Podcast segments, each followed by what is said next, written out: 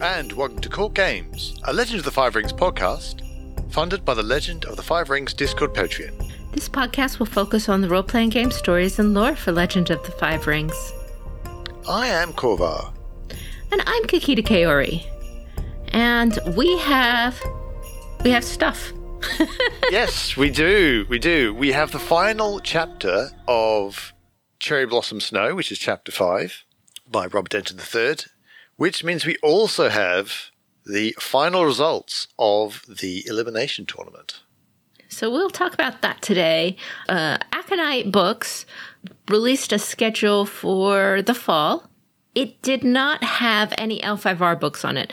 Uh, for those who don't remember, Aconyte Books is publishing a series of novels for Legend of the Five Rings.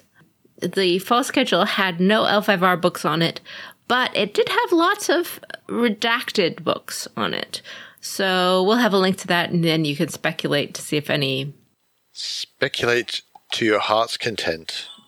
Right. we have so little news, we give nega news. yeah, yeah, yeah, yeah. So this is, I mean, I'm not quite sure whether this is no news is good news or whether just no news is no news at the minute or any number of things. We do know that there is a Detective Shin novel coming out. Mm-hmm. And we have an interview scheduled with the author. We do.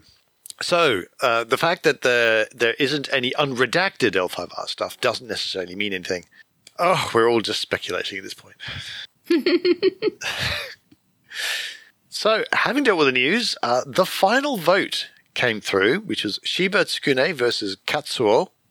Katsuo the peasant. He's always mentioned like that, which I don't think is very nice. But uh, the final result ended up being Shiba Tsukune at 59% with Katsuo at 41%. So in the end, not that close. No, it wasn't. And yeah, I, th- I admit I thought it would be a lot closer, though. Um, kind of how Katsuo comes up. He didn't have much of an identity at the beginning. So he was good catch all for people who didn't care about any clan vote except their own preferred clan.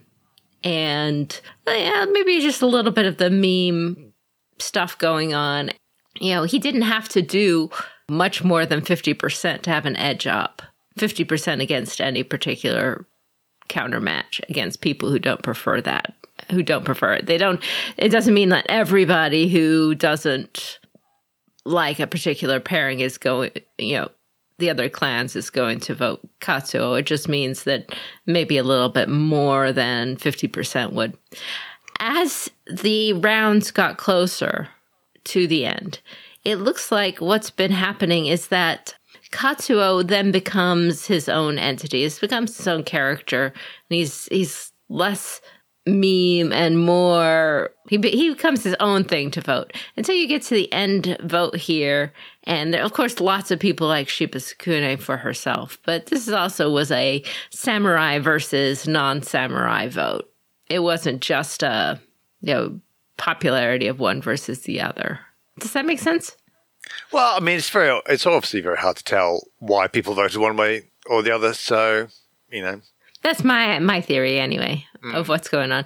I would have been happy, I think, with any either vote, but uh, especially because what I what I have liked very much about the Battle of Cherry Blossom Snow is that other than the very very first kind of brackets where it was like sixteen people, and you can understand why people who didn't do well in their bracket kind of didn't really make, get mentioned because uh, Shono literally is uh, Shono get Shono sends his regards. That's literally all we hear about him. But mm-hmm. after that, after that first round, everyone gets a good showing, even if they don't go through. Mm-hmm. So, so Daidoji Uji didn't go through, but he didn't go through in a really awesome way, mm-hmm. and and so on with everybody. I think everyone who went who got eliminated, they generally did something useful or did something awesome. Mm-hmm. And I, I, have really, really enjoyed that. I've, re- I've really liked that. And uh, yeah. All right. Speaking of results.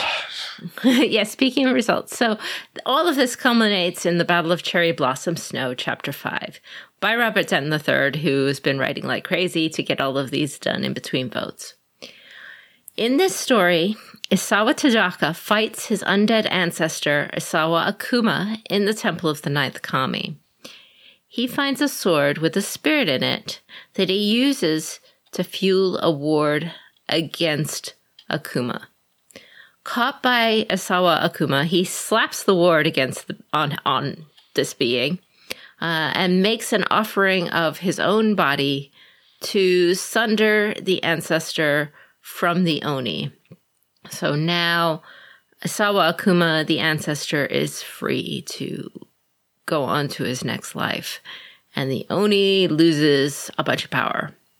Meanwhile, at Cherry Blossom Snow Lake, the Fox Shugenja turn the spirits of the Shinomen against the goblins and other creatures um, around it, while Shiba Tsukune fights the diminished form of Akuma no Oni along with Katsuo. With Katsuo's boost, she pierces the Oni with Ofushikai and kills it. And as it dies, she sees Isawa Tadaka at peace. Yeah, that that was that, and that's pretty much it for this set of fictions. Although there is going to be an epilogue, and that's going to be an interesting thing to see. Yeah, I hope it's a beefy epilogue. There's a lot to ra- wrap up. I'm curious as to whether it's going to wrap up both sets of events, and it's going to be uh, don't know. yeah, yeah, big job, big job. so moving on to the lore nuggets, we do have the day. It's still the 14th of Togashi. It hasn't been an entire day since since the last thing that happened. No. So yeah, it's it's all the same day. Yep. Um, the sword that Isawa Tadaka finds is described as a straight blade of hammered iron with a curved handle and a large orb pommel. Um, a sword with a curved handle and an orb pommel is generally, and a straight blade is usually a saber in the West. But here, this is probably an early uh, chokuto or chokuto. That's that's what I'm saying. That's what I'm saying. Um, I was I was also looking up the definition of saber, and it's really complicated. it is compli It really seems to be: is it single edged? Then it's a saber, and it may or may not have a curved blade. So, I mean, and also whether whether whether we really want to put a Western definition. Nah, I just I just found something that looked exactly like like Yeah. that. That was a saber in the West, but then they found another one that looked exactly like that. That was an early chokuto. So we'll have some pictures of this chokuto I found that looks exactly like this. So you could see it if you want. Because, you know, we do these things for you. Yeah, yeah, yeah, Right? absolutely. So yeah, so it, it looks like a chokuto. That from from Yeah. that description, yeah. So that's a that's a really old, really old sword. That's neat. Um, with the call out, there's a little. No, it's not Matsu's. Maybe Utaku's. It seems likely that it is Utaku. So I asked uh, Robert Denton if he could give the unicorn something because they had so little sh- to show up by confirming this sword was Utaku's blade. Yeah, yeah. He said he didn't want to confirm anything because it's all reader interpretation, but he did maybe want to give the unicorn something. So you can think it's Utaku's blade and the spirit is Utaku. During uh, all of this, Tadaka uses the awakened spirit of the sword to power his spell because in the middle, like, like in the most middle of the Shadowlands, that's not the actual festering pit. There's nothing to power your spells uh, except Kansen, and that's a bad idea. Mm-hmm. So this is really the only option he had. This is something that was taught to him by Kuniyori in the fiction Beneath the Light of Jade. So that's a callback to that. Yeah. So going back and forth between the two scenes, we have a, a little scene of Hida Sakune looking down on the battlefield and seeing the Shinomen forest erupt with all the animals coming out and attacking these Shadowlands hordes. And the big one that he mentions is the Onikuma, the demon bear from Trail of Shadows. So this is a yokai from Japan, one of their many uh, spirit stories. in the stories, Onikuma is a bear who has lived a very, very long time, and it just keeps getting bigger and bigger and bigger the longer it lives. It walks on two legs and is generally not benign, just likes to live in the deep forest and be left alone. However, if it gets hungry, it walks into town and it can carry off a couple of whole cows in its hands. So these are big guys. Yeah. They are reclusive and don't bother people. But when they do get hungry or mad or injured by a hunter or something, they can really tear things up. One of these showed up in Trail of Shadows and really tore things up. so. I, I, have to admit, when I first read the description, I thought it was one of the Oni, but no, it's actually brought out by the, uh, well, presumably the Fox clan to come come play with some Shadowlands forces. We have a mention of Katsuo's armor, which is using laminar plates, which is the standard of how a lot of Japanese armor is made. Lots of little pieces, essentially sewn together in a way, and then lacquered to make a solid plate, which then gets put together to make armor. So this is basically Ashigaru armor, which makes sense for Katsuo. Mm-hmm. He must have gotten handed that at some point along the line. Well, I mean, probably around around the point when they said, "Hey, you take charge of that unit." yeah. You know, oh, uh, seeing as you're doing that, um, have some armor. It's like, oh, yeah, good, good plan, good plan there. Good plan. So we learn from Shiba Tsukune's thoughts that her family is her personal family is not uh, descended from the kami. She's purely mortal. Uh, she's been in this role as a Yojimbo, and she's in the Phoenix, but that doesn't mean she's from the Kuge line or anything like that. She's just. Yeah. And, and all of the families have lots of people who've sworn into them over the generations. So. Yeah, yeah. So not not absolutely everybody has divine descent or meaningful amounts of divine descent and all that. Mm-hmm. I mean, she's still a samurai, so she's still part of the the elite ruling group, but she is her her line is mortal. We also have Tadaka, again, flipping, flipping uh, backwards and forwards. Uh, Tadaka, who has had the habit of offering parts of himself to the kami in order to gain their favor and thus enable them to uh, do what he needs, um, he actually ends up offering his entire body in the end to the awakened spirit of the sword in order to power the ward, which deals with the human part of Akuma mm-hmm. Which hopefully means that we're not going to end up with a zombie Tadaka wandering about later on. Because his body might still be there, but if it's actually all been eaten, gone, it's all been consumed, as the rest of him had been, then uh, he might escape that particular fate. Yeah, at least that's that's my interpretation of of what happened.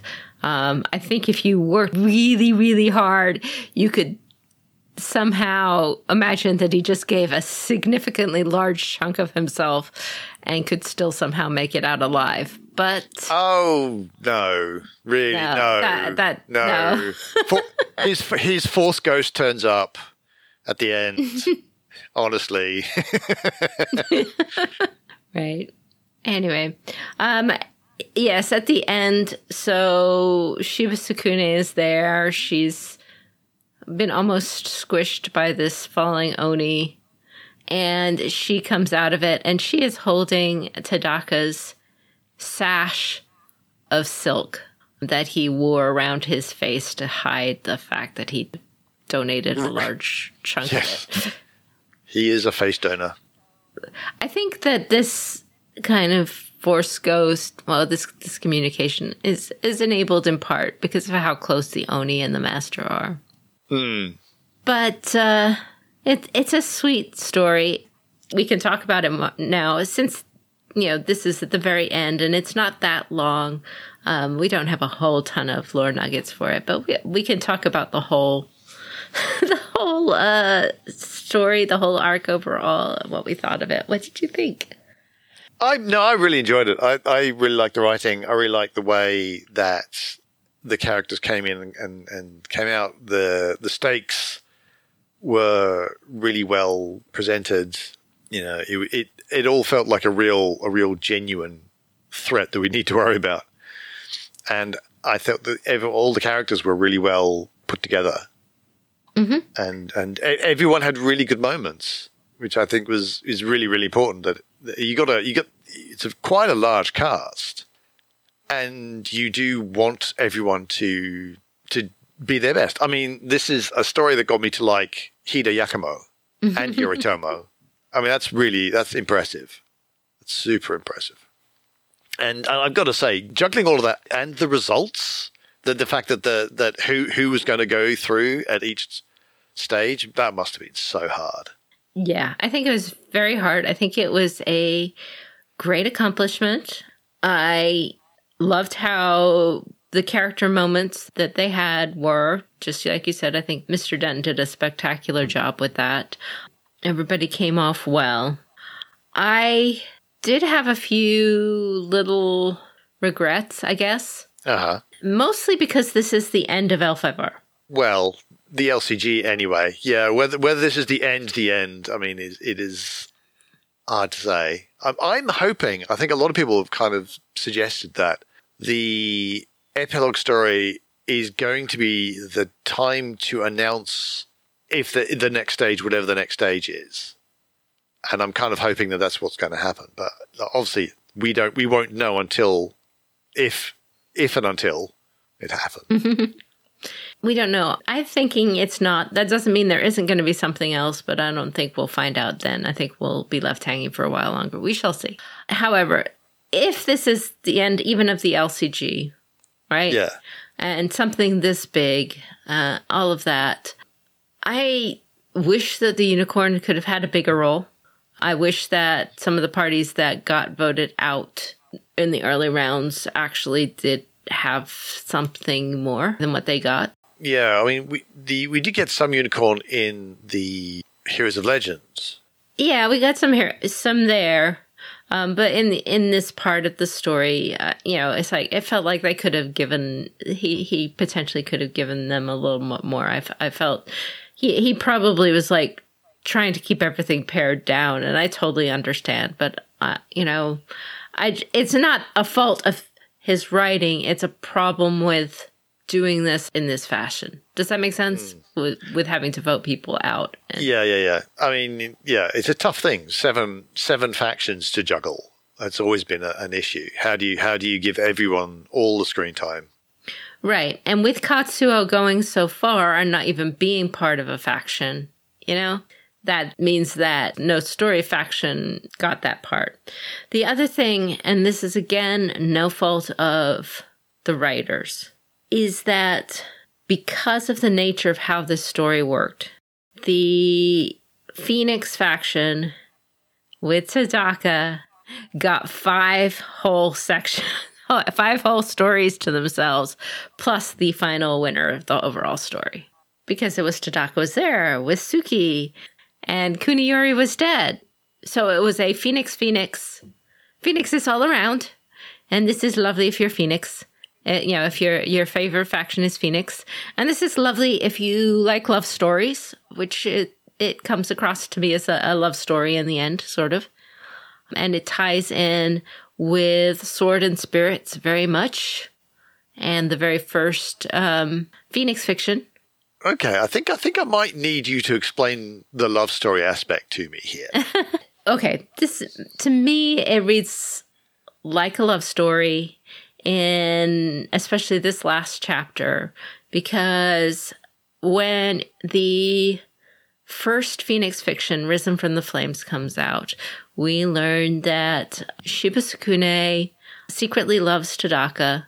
Ah. And because she is his Yojimbo, it's not a love that's really destined for anywhere, but she's this young girl and she's mooning over the handsome older man that she is protecting.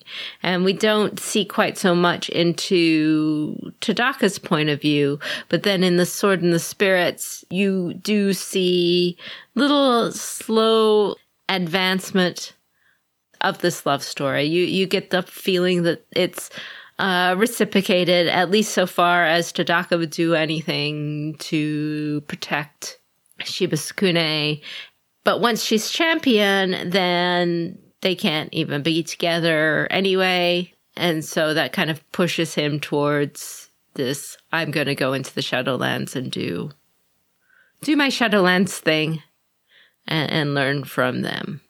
And then we don't see very much of them through the middle of the story. We follow Tadaka, but he's off doing Shadowlands things with Kuniyori, and he doesn't really think about Shiba Tsukune because they're doing Shadowlands things. But here, now, we see how he remembers her. We see her, how she remembers him, and it's kind of a, a tragic but but sweet end to this this love story that started in the first Phoenix fiction. The the problem might be that that if you haven't read the novel, the novella, then all that stuff is like from hugely way back. like it's been it's been a while since that's been mentioned, I guess. So there you go. So I, I had no, I'd completely forgotten that there was anything between the two of them. So yeah, um, and all of those stories all the way along have been written by Robert Denton. So he keeps all the threads. He ties them all together. The cherry blossoms in the first fiction tie to the cherry blossoms in the end, and just it's it's all one. It, it, he he writes it as as one story. If you like ignore all the other bits in between, you could read it like that. Okay. So I mean, I appreciate Sukune's victory for that. Okay, and how he tied the two together, and it makes a it makes a love story. But on the other hand, it's a very phoenixy overall because all of this Tadaka Suki stuff is all Phoenix as well. Yeah. Um, I'm not that big into the faction aspect, so I guess it didn't worry me that much. But I can, I suppose, the, pe- the people could see it as being very dominated by one clan. Worry is not quite quite right, though. I think if uh, well, I, I just I, I can see if it was a, a different clan that I've heard protests that the whole story is Crane dominated all the way along, even though Crane gets the same number of fictions as any other faction for sure. Mm. And so if this was definitely, you know, if these had both been Crane characters, yeah, then I don't doubt I would hear it anyway. You know, I'm just yeah. uh it, it just is because Tadaka is is Phoenix and the overall winner is Phoenix. It was and the overall winner was coincidence. So mm. you know, I just I just hope that uh, Unicorn does, doesn't feel too bad put being left out. That's all. And I think Scorpion could feel left out at the end, though they have been a major driver for the a lot of the story going on. Obviously with Shoju and mm-hmm. has been kind of about him. So so that's that's good. We shall see. I think in terms of other things, um, well, we're pretty sure Tadaka's dead. Yeah. Sukune and Katsuo had some close calls, but they they pulled it through. yeah. So that leaves a casualty count of Togashi Yokuni, yep. Isawa Tadaka, and Doji Kuwanan, and Bayushi Shoju. And lots of crab samurai, but we don't well, uh, anonymous doesn't count. lots of lots of people who are who are anonymous, um, yeah, anonymous yeah. don't don't count. But uh, uh, Ujiaki. Oh, and and Ujiaki. Okay. Yeah, he's definitely a casualty. Yes. Okay. And potentially uh, Hida Kisada, or at least he's like wounded off the wall. yeah, yeah, yeah. Possibly. So, no casualties for the unicorn. Doesn't seem that way, no. Instead, we get potentially the spirit of Otaku Komoko now free to Rokugan. Well, not necessarily her spirit as in Utaku Komoko herself, but the spirit that was awakened in her sword. Oh, that's true. It's true. Yeah. It's not impossible that it's hers, but it could also be the sword's spirit, which is now free to return to Rokugan, um, which could show up in a number of ways. Could simply be a new unicorn gets born and that's their that's who they're reincarnated from, or any number of things. Not quite sure what happens to an awakened spirit if it gets freed from its Nemuranai. Not established, I don't think. we do know that you know Tadaka says they travel north into Rokugan. They flee the Shadowlands. Yeah, So he's he's mentioned that. yeah, because like that's just the smart thing to do. So I, I guess I'm used to you know the Crane stories with um where the soul of the creator is in the sword. The whole Daijoji. I, I don't think that works very well because you can't then make more than one sword, can you? No, but uh, yeah, that that's probably not the case here. It's probably more that uh, more a special case for for the Crane sword. Anyway, um, please go forth and uh, let us know what you think of this story overall. Was it satisfying? Did you enjoy it? I've heard lots of praise heaped on uh, Robert Denton for this and for the overall storyline. Uh, a lot of people are saying this is kind of what they wished that the stories had been all along, with lots of significant changes and people acting in great scenes um, instead of the slower pace which we went at. I wonder what would have happened if uh, it had been able to evolve into this a little bit further and not quite been so so rushed with the end of the line. But it didn't feel rushed. It was it was a good story. Yes, it was.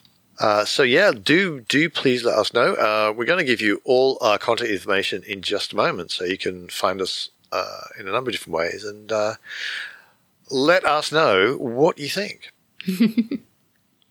We did have some call outs to alternate podcasts or events. Um, there is a great discussion of disability in fields of victory in the blog uh, Ramblings of a Displaced Nerd by Charlie or Wrestlian if you are on Discord. Um, I also have started a blog on the Winter Garden of Kakita page. So if you want to read about story axes and whatever random thoughts and opinions I might be pulling out of nowhere, um, you can find it on the Winter Garden. But there's a lot of other cool stuff there for you to use for role playing if you Yeah. if you want it. That's at craneclan.weebly.com.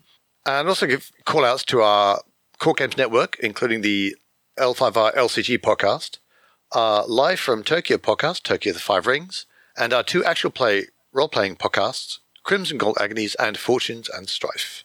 And we should also give a shout out to our friends at D20 Radio, who have a podcast for all your role playing needs. Our content is funded by the Community Discord Patreon, which supports our editing costs, as well as our website where you can store and see longer term information, find summaries, great RPG tools, and more. For our Patreons, we have special bonus content like Adventure Seeds, early access to our AP podcasts, and including now for our Patreons, uh, a series of letters and backgrounds, stories, if you will, for the Fortune and Strife podcast, for those who are following that. Basically, summarizing everything that is going on or, has gone on in the show, and we'll be keeping that up to date. Uh, Fortune and Strife, just to clarify, is on hiatus, um, but is recording new episodes, and we'll be back shortly. You can find us online at courtgamespod.com. On Twitter, we are twitter.com slash courtgamespod. And we are on Patreon at patreon.com slash courtgames. But uh, that's it for us this week. This is Kakita Kaori. May the fortunes favor you. And I've been Korvar, and until we meet again, keep your jade handy.